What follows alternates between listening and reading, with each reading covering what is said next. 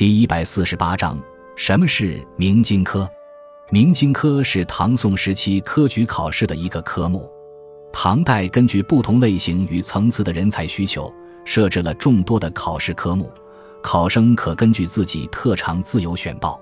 因进士科比较难考，录取率低，不太自信的考生一般便报考明经科。明经科题相对简单，先是贴文。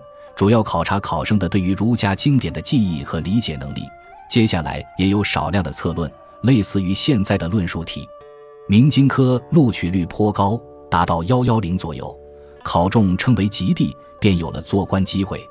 宋初仍开有明经科，后王安石担任宰相后，认为明经考试空乏无益，不切实用，废之。